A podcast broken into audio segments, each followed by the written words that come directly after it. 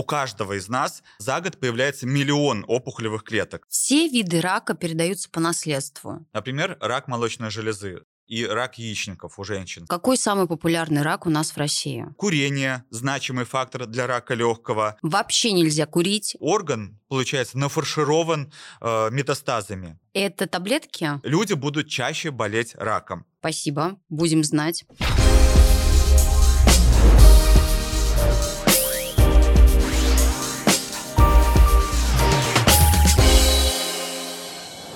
Это news.ru и наш подкаст «Надо разобраться». Сегодня поговорим об онкологии. И у нас в студии врач-онколог, а, директор бюро по изучению рака Илья Тимофеев. Илья, здравствуйте. Добрый день. Илья, вот первый вопрос. А каковы основные причины развития рака? Что это стресс, питание, экология, генетика? Если так говорить, основная причина рака – это старение организма.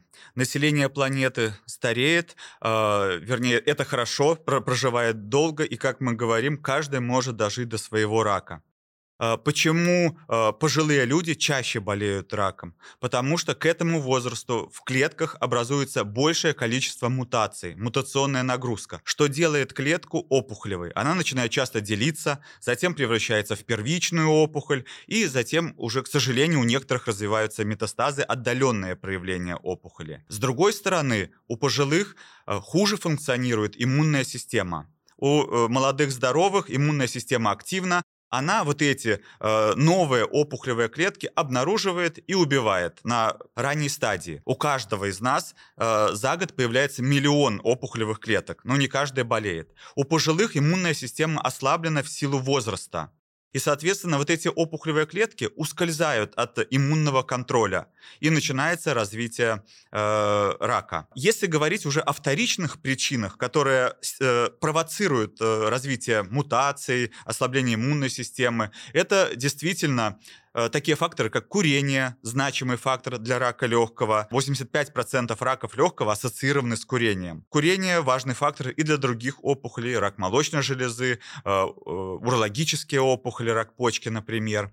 Это окружающая среда, это образ жизни. Ожирение является вторым значимым после курения фактором для развития различных опухолей. У полных людей происходит нарушение обмена жирных кислот, что делает клетки нестабильными.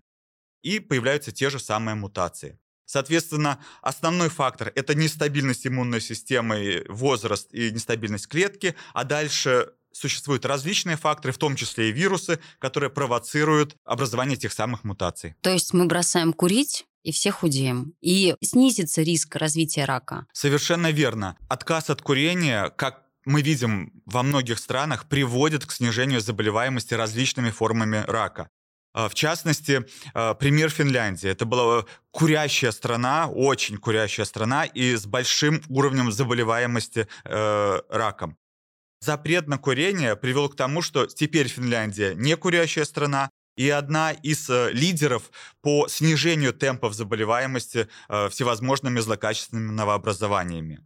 Хочу подчеркнуть, что отказ от курения не э, э подразумевает под собой отказ от курения обычных сигарет, равно как и электронных сигарет. Только что был выпущен манифест профессиональных сообществ о том, что курение электронных сигарет и других форм принятия никотина э, в электронной форме не менее опасен, чем курение обычных э, сигарет. Кроме того, мы видим, что вовлечение дополнительных групп 30% э, людей, которые бы никогда не курили обычные сигареты, начинают курить электронные сигареты, что расширяет популяцию курильщиков в целом.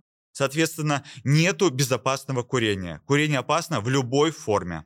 То есть вообще нельзя курить ни вейпы, ни электронные сигареты, ни какую-то там дополнительные какие-то э, якобы легкие сигареты, которые не навредят здоровью. Навредят и еще как, все верно? Именно так. Хорошо, допустим, человек курил всю жизнь. Какие анализы ему нужно сделать, чтобы э, выявить на ранней стадии онкологию? Действительно, существуют новые подходы ранней диагностики рака легкого. Они широко сейчас распространяются. Прежде всего, это компьютерная томография, низкодозовая компьютерная томография. Если человек курил, э, считается более 20 пачка лет. Э, что это означает? Это э, по одной пачке в день в течение 20 лет, либо две пачки в день в течение 10 лет, или три там в течение 5 лет. Чем больше, в общем, человек курил, э, и чем дольше, тем выше риск развития рака. Соответственно, вот у этих заядлых курильщиков или у людей, которые курят на данный момент, недолго, но на данный момент, им 50-80 лет показано э, низкодозовое КТ. Низкодозовое КТ как при коронавирусе, помогает выявить вот эти маленькие опухоли в легком на ранней стадии, рак легкого первой стадии. Соответственно, э, таким людям будет выполнено хирургическое лечение, плюс-минус э, дополнительное лекарственное лечение, и, скорее всего, они не погибнут от этой опухоли. Соответственно, вот это один э, такой очевидный метод, доказанный уже в нескольких рандомизированных исследованиях. Раз в год, да, нужно делать КТ, я правильно Раз понимаю? в год. Хорошо. Какие еще виды рака можно предупредить, э, выявить на ранней стадии? На ранней стадии мы можем выявить, например, онкогинекологические раки у женщин. Достаточно одного раза осмотра гинеколога в год, чтобы найти вот эту опухоль, заподозрить. Если гинеколог, обычно даже не онкогинеколог, видит какие-то изменения, он делает определенный мазок, ПАП-тест, а, цитолог определяет э, изменившиеся клетки, и затем женщине проводится лечение. Это очень эффективная мера, которая широко распространена и в России в том числе. Дополнительно э, женщины должны проходить маммографию, особенно если есть э, предрасположенность, семейные формы рака молочной железы, либо доброкачественные изменения в молочной железе.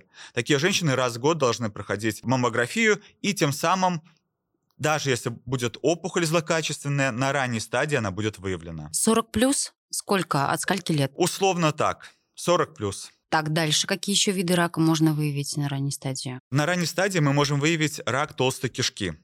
А, это опухоль кишечника, простыми словами. Зачастую у людей образуются полипы. Эти полипы становятся злокачественными. И самое важное, нам не упустить переход доброкачественного полипа в злокачественный. Соответственно, у людей, у которых полипы были у, у родственников, либо уже были ранее выявлены полипы, должна выполняться колоноскопия раз в год, опять же. Забирается ткань этого полипа или они вовсе удаляются, оценивается, опять же, гистологически и делается вывод, есть рак или нет рака. Если рак есть, проводится дополнительное лечение. Вот еще одна опухоль, для которой разработан, в принципе, скрининг. Если мы говорим о раке желудка, есть страны, где скрининг проводится. Например, э, Япония. Рак желудка является э, опухолью номер один в Азии, в том числе Японии, и связана с образом питания азиатских народов. Соответственно, там этот скрининг важен. Для России это не так значимо, потому что э, в России рак желудка ассоциирован с геликобактером пилори. Это бактерия такая. Соответственно, если есть геликобактер пилори, проводится глотание зонда, скажем так, забирается э, ткань желудка, анализируется и делается вывод. Но это не всем людям. Какой самый популярный рак у нас в России? На сегодняшний момент заболеваемость раком легкого э, находится на первом месте. То есть, если мы объединяем мужчин и женщин, вот среди всего населения рак легкого номер один. На втором месте находится рак молочной железы у женщин, рак предстательной железы у мужчин, и между ними рак толстой кишки, колоректальный рак, о чем я уже говорил. По прогнозу Бюро по излечению рака мы э, видим, что к 2036 году, условно через 14-15 э, лет, э, структура опухолей перераспределится. Рак легкого уйдет вниз, так как уже мы видим, что россияне отказываются от курения чаще. Соответственно, рак легкого уйдет вниз, но на первое место среди всех раков и мужчин, и женщин выйдет рак молочной железы. И мы должны быть к этому готовы. Э, кроме того, мы видим увеличение рака э, предстательной железы у мужчин. Это связано на данном этапе с ранней диагностикой. Сейчас э, часто проводятся различные методы, не связанные с раком у мужчины, случайно выявляется эта опухоль. Соответственно, прирост будет. Также мы видим прирост рака поджелудочной железы, рака почки, рака э, мочевого пузыря. Вот, например, рак мочевого пузыря – это опухоль, связанная со старением. Чем старше человек, тем вероятность развития рака мочевого пузыря, особенно мужчин, выше. Соответственно, вот эти опухоли э, прирастут. В целом, к сожалению, это плохая новость. В 2036 году на 18-19% э, заболеваемость раком вырастет. То есть люди будут чаще болеть раком. И опять же, мы должны быть к этому готовы. Но хорошая новость заключается в том, что смертность от рака на те же 18-17% будет снижаться и снизиться. То есть, с одной стороны, люди будут часто болеть раком, но они будут реже умирать от рака. И это связано с внедрением новых методов диагностики и лечения. Почему рак молочной железы выйдет на первое место? Это связано с продолжительностью жизни женщины, то есть вероятность развития рака молочной железы все равно приходится на период с 50 лет, и э, большинство женщин будет ну, доживать, скажем так, до э, этого состояния. Опять же, это ожирение, более избыточная масса тела, которая для всей планеты характерна. Вот эти факторы. Это не наследственные факторы. Наследственные факторы всегда, э, частота преобладания наследственных факторов в мире остается одинаковой. Если мы говорим еще о тенденциях, то это опухоли головы и шеи, например. Либо это э, рак шейки матки. Э, эти опухоли зачастую, опять же, ассоциированы с вирусом папилломы человека. Распространение вируса папилломы человека существенно увеличивается. Соответственно, чем больше вируса папилломы человека, а он есть у всех, соответственно, тем выше будет заболеваемость этими опухолями. Что можно делать? Можно делать профилактику развития этих опухолей в виде вакцинации против вируса папилломы человека, что уже является стандартным. Если у вас есть дети, как девочки, так и мальчики, желательно их до 13-15 лет вакцинировать. Вакцины доступны уже эти в России. Это не входит в календарь прививок, но это можно сделать на самостоятельно. Даже мальчиков? И даже уже считается мальчиков, да, потому что они тоже являются носителями э, вируса папилломы человека. Соответственно, чем меньше носителей и вакцинированных, тем меньше будет заболеваемость. А, получается, только до 13 лет, да? То есть а, в, в, и вот мне, допустим, еще нет 40, и я уже не могу сделать это. Можете. Это новая тенденция и прививать и взрослых. Но эффективность вакцины будет снижаться, потому что уже организм встретился с вирусом, он э, может быть в этом организме. Лучше все-таки детей. Если я поставлю прививку, получается, я буду под защитой от рака шейки матки, да? И рак головного мозга, вы говорите? Опухоль головы шеи. А, опухоль головы, головы шеи. шеи, да. Это э, горло, скажем так. А, то есть, да, вот горло, э, рак горла тоже вызывает вирус папилломы да, человека. Да. Угу. Спасибо, будем знать. Можно ли как-то узнать, что ты заболел онкологией, как-то заподозрить по э, анализам крови? Какие анализы можно сдавать э, раз в год или там чаще, чтобы понять, что что-то не то в организме? Это было бы прекрасно. И мы стремимся найти тот маркер, который есть в крови и который предсказывает развитие рака. К сожалению, достоверных маркеров на данный момент нет. Но есть разработки, в частности, оценка метилированной ДНК а, в крови предсказывает развитие рака желудка и других опухолей желудочно-кишечного тракта. Однако сейчас показано, что вот это метилирование встречается э, и у людей, у которых нет рака, а есть предраки. Соответственно, здесь должен быть баланс. И сейчас идут исследования, которые вычленят ту категорию пациентов, где сильно выражено это метилирование, скажем так, и у них есть уже опухоль на раннем этапе. Простат-специфический антиген, ПСА. В некоторых странах это э, метод скрининга рака предстательной железы. Мужчинам рекомендуется сдавать там, после 50 лет кровь и оценивать этот маркер. Это в некоторых странах. А в других странах считается, что этот маркер не является значимым, потому что его повышение характерно и для аденомы простаты, например, которая не является раком. Соответственно, дождитесь своего рака, а потом мы вас оценим. Такая тактика. Существуют для тех же опухолей головы шеи маркеры. Сейчас э, есть тест, и вот он только был представлен на Большом онкологическом конгрессе. Это ДНК вируса папилломы человека, которая ассоциирована с опухолевой клеткой и которая плавает в крови. Его ищут в крови, и он предсказывает э, нахождение уже опухоли в органах э, головы и шеи. Но сейчас этот тест применяется уже у онкологических пациентов. То есть вот если есть э, там рак миндалины, э, делается этот тест, удаляется рак с миндалиной и уже анализируется в процессе. Если титр повышается, скорее всего, у пациента есть рецидив. Посмотрим, придет ли этот тест до э, еще развития рака. Все виды рака передаются по наследству или нет? Как раз большинство опухолей не передается по наследству. Это так называемые возникают соматические мутации, которые связаны со старением, вот то, о чем мы говорили. Есть формы, которые передаются по наследству. Например, рак молочной железы э, и рак яичников у женщин. С этого началось. Есть мутация в гене BRCA, которая закрепляется и потом наследуется. То есть вероятность э, наследования у детей этой мутации 50% эта мутация, теперь уже известно, что несут как женщины, так и мужчины. И болеть э, опухолями, которые связаны с этой мутацией, могут и мужчины, и женщины. Например, рак предстательной железы, который связан с этой мутацией, мы уже знаем. Рак поджелудочной железы, рак молочной железы. Вот это вот наследуемые раки. Есть другие формы, они более редкие. Мутация в гене VHL приводит к развитию рака почки. Мы думали, что они редкие, но теперь с накоплением опыта мы видим, что все чаще и чаще появляется таких людей. Это не значит, что мутация стала более частой в популяции. Нет, мы просто э, об этой болезни узнали больше. Соответственно, есть формы наследуемые, есть формы ненаследуемые, которых существенно больше. Есть мнение, что рак головного мозга и рак печени неизлечим. Это так? Нет, это не так.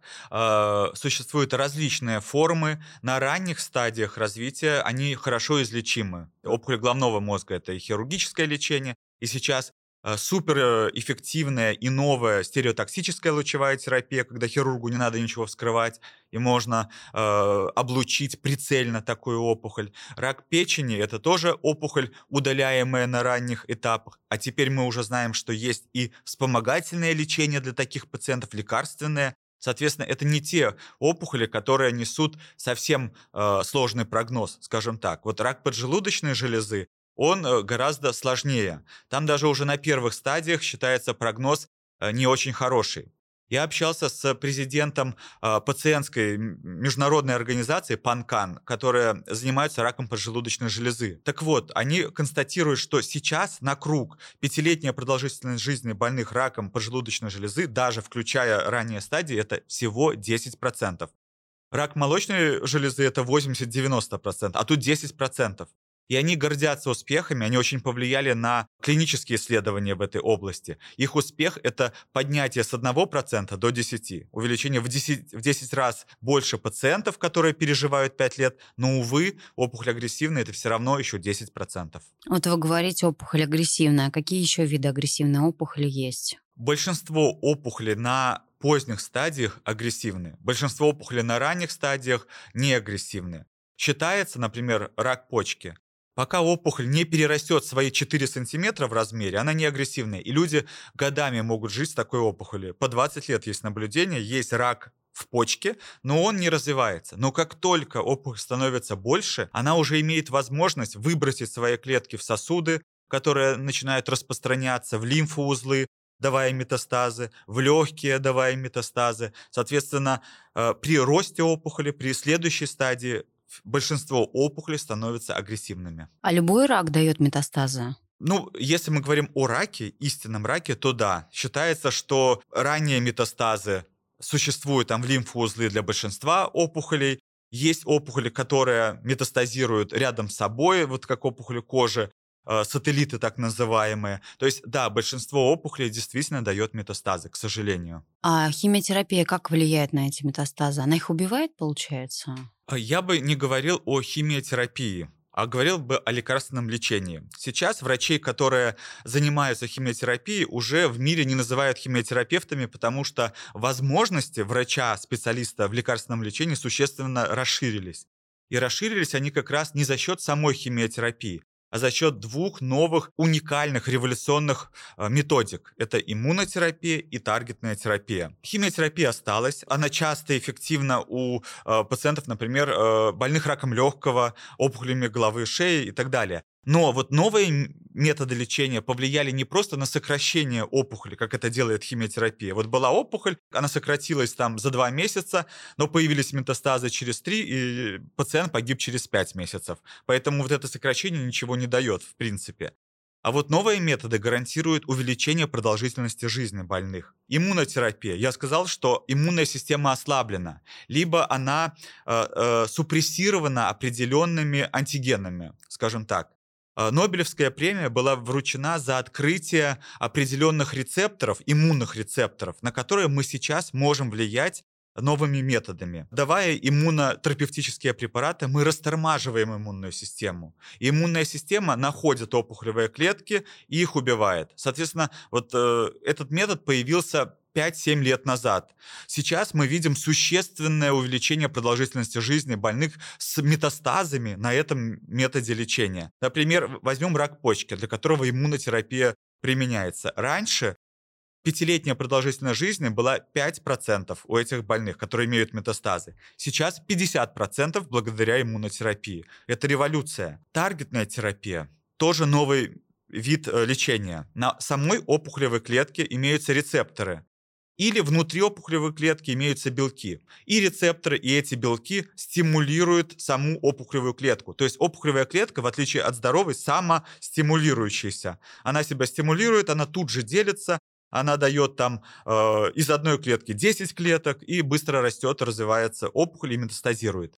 Так вот, появились э, методики, они в практике, они есть уже в России, которые влияют на эти рецепторы, на эти белки, блокируя. Химиотерапия бьет вот удар по всей опухоли, э, без разбора, скажем так. Таргетная терапия не бьет по всей опухоли, она связывается лишь с одной мишенью, блокирует эту мишень и заставляет клетку уйти в смерть или застабилизироваться. Для рака легкого, опять же, таргетная терапия – это революция. Все начиналось с одного препарата, сейчас у нас уже есть там 8 новых направлений по, вы, по выявлению этих мишеней. Соответственно, как мы говорили, для ранней диагностики в крови нет маркеров, а вот для таргетной терапии есть. У пациента может быть забрана кровь или э, опухолевая ткань, оценивается наличие вот этих мишеней и подбирается таргетный препарат. Соответственно, лекарственное лечение стало э, супер персонализированным. Мы не назначаем лечение на круг, вот как была химиотерапия,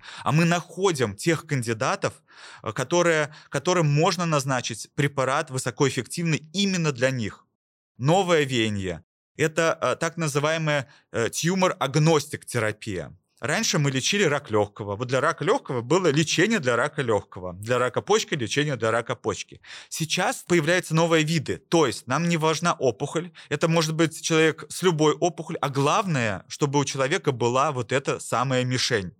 Соответственно, если есть мишень, мы не привязываемся к опухоли, мы назначаем э, ингибитор этой мишени, препарат, воздействующий на эту мишень. Соответственно, опять же, подходы в лекарственном лечении, вообще в лечении опухоли меняются. Вы говорите таргетная терапия, да? Да. Это таблетки? Это либо таблетки, либо антитела, которые вводятся внутривенно. А, различные формы таргетных препаратов могут быть. Главный принцип – это блокирование мишени на опухолевой клетке, либо на сосудах. Потому что еще один механизм развития рака – это вырастание здоровых сосудов в опухоль, где они становятся нездоровыми. Как только сосуд врос в опухоль, он, он начинает ее питать, она начинает расти, и это появился путь для метастазов. Соответственно, есть таргетные препараты, которые влияют не на опухолевую клетку и не на саму опухоль, а вот на эти самые сосуды, блокируют сосуды. Хорошо, лучевая терапия, она также сейчас популярна, она как-то развивается, какой-то прогресс есть у этого метода. Лучевая терапия применяется при различных опухолях, и, конечно же, она развивается.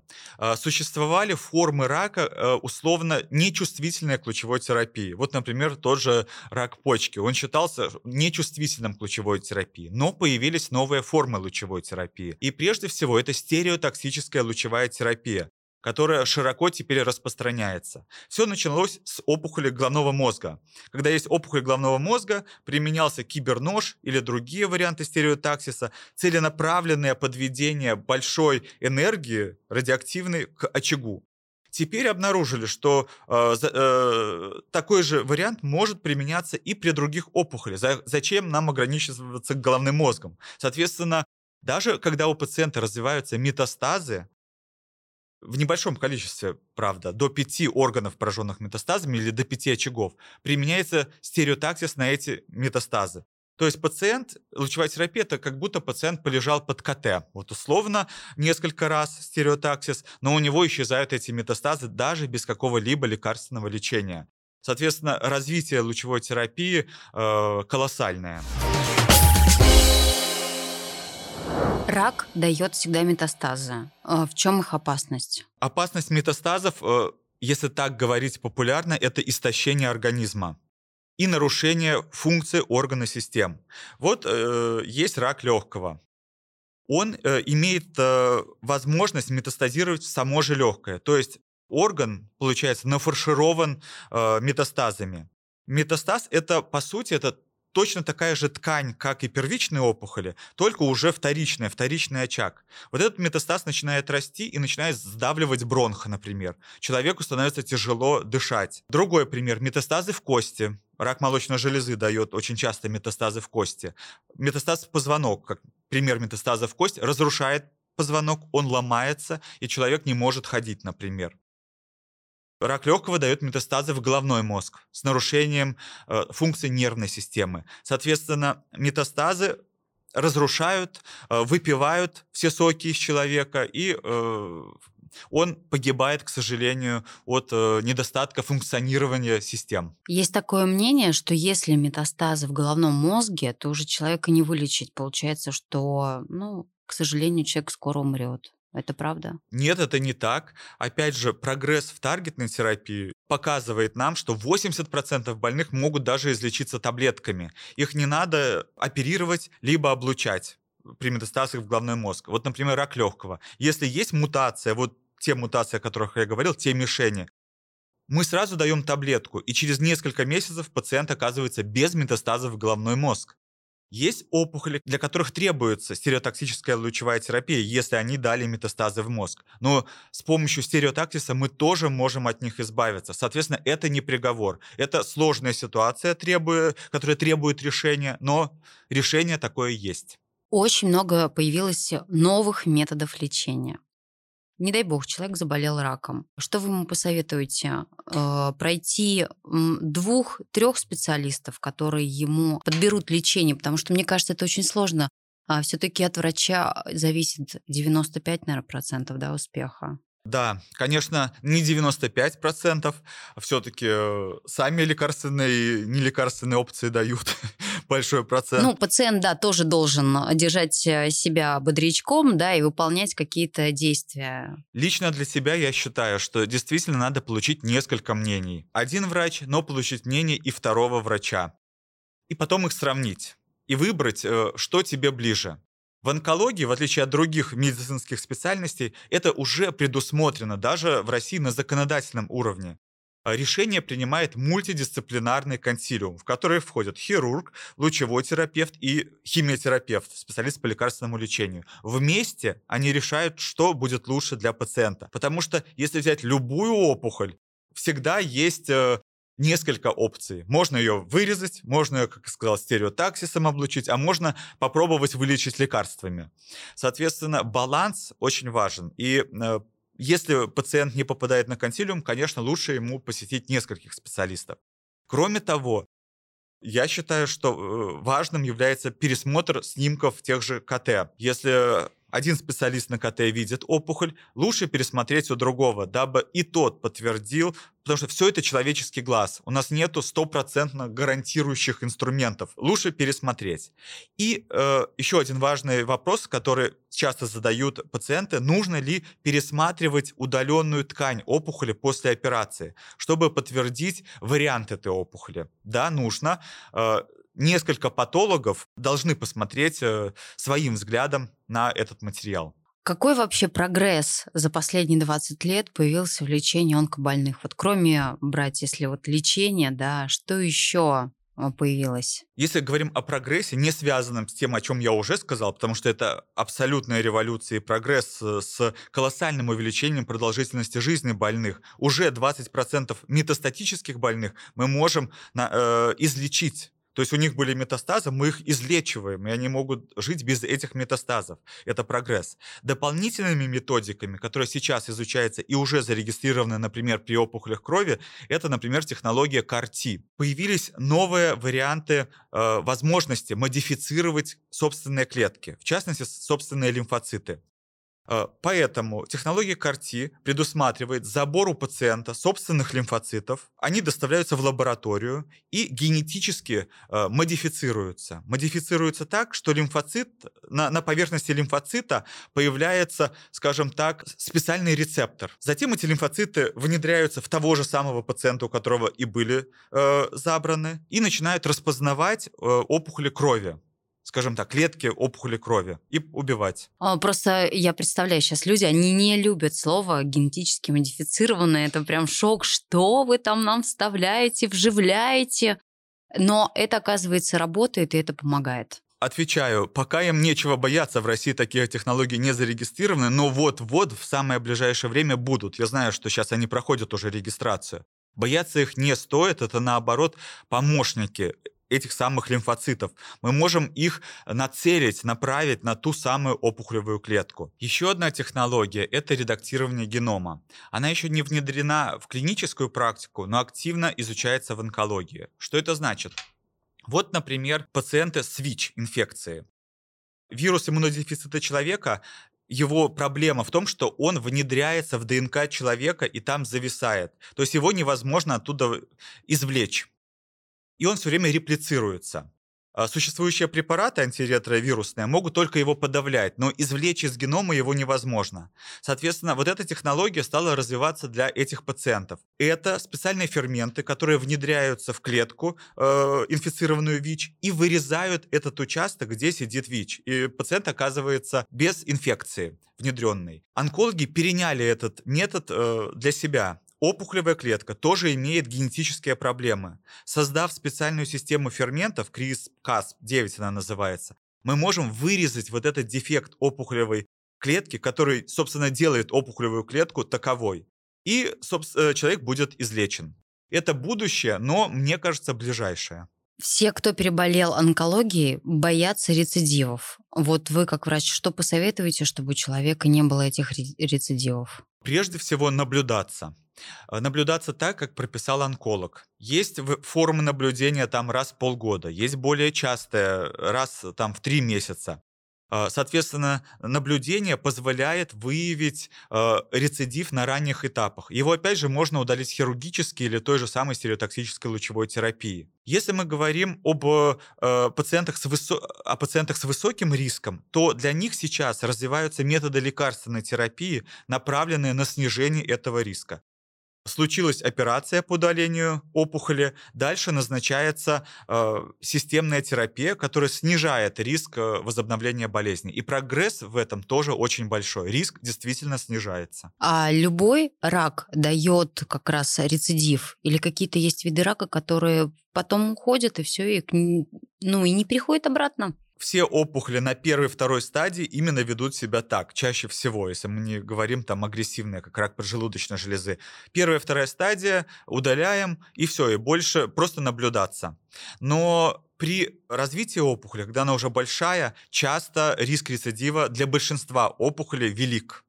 И э, для всех этих опухолей как раз идут исследования по снижению риска в виде новых методов лекарственной терапии или даже лучевой терапии. Можно ли вылечить рак раз и навсегда, вот избавиться от него? Возможно такое?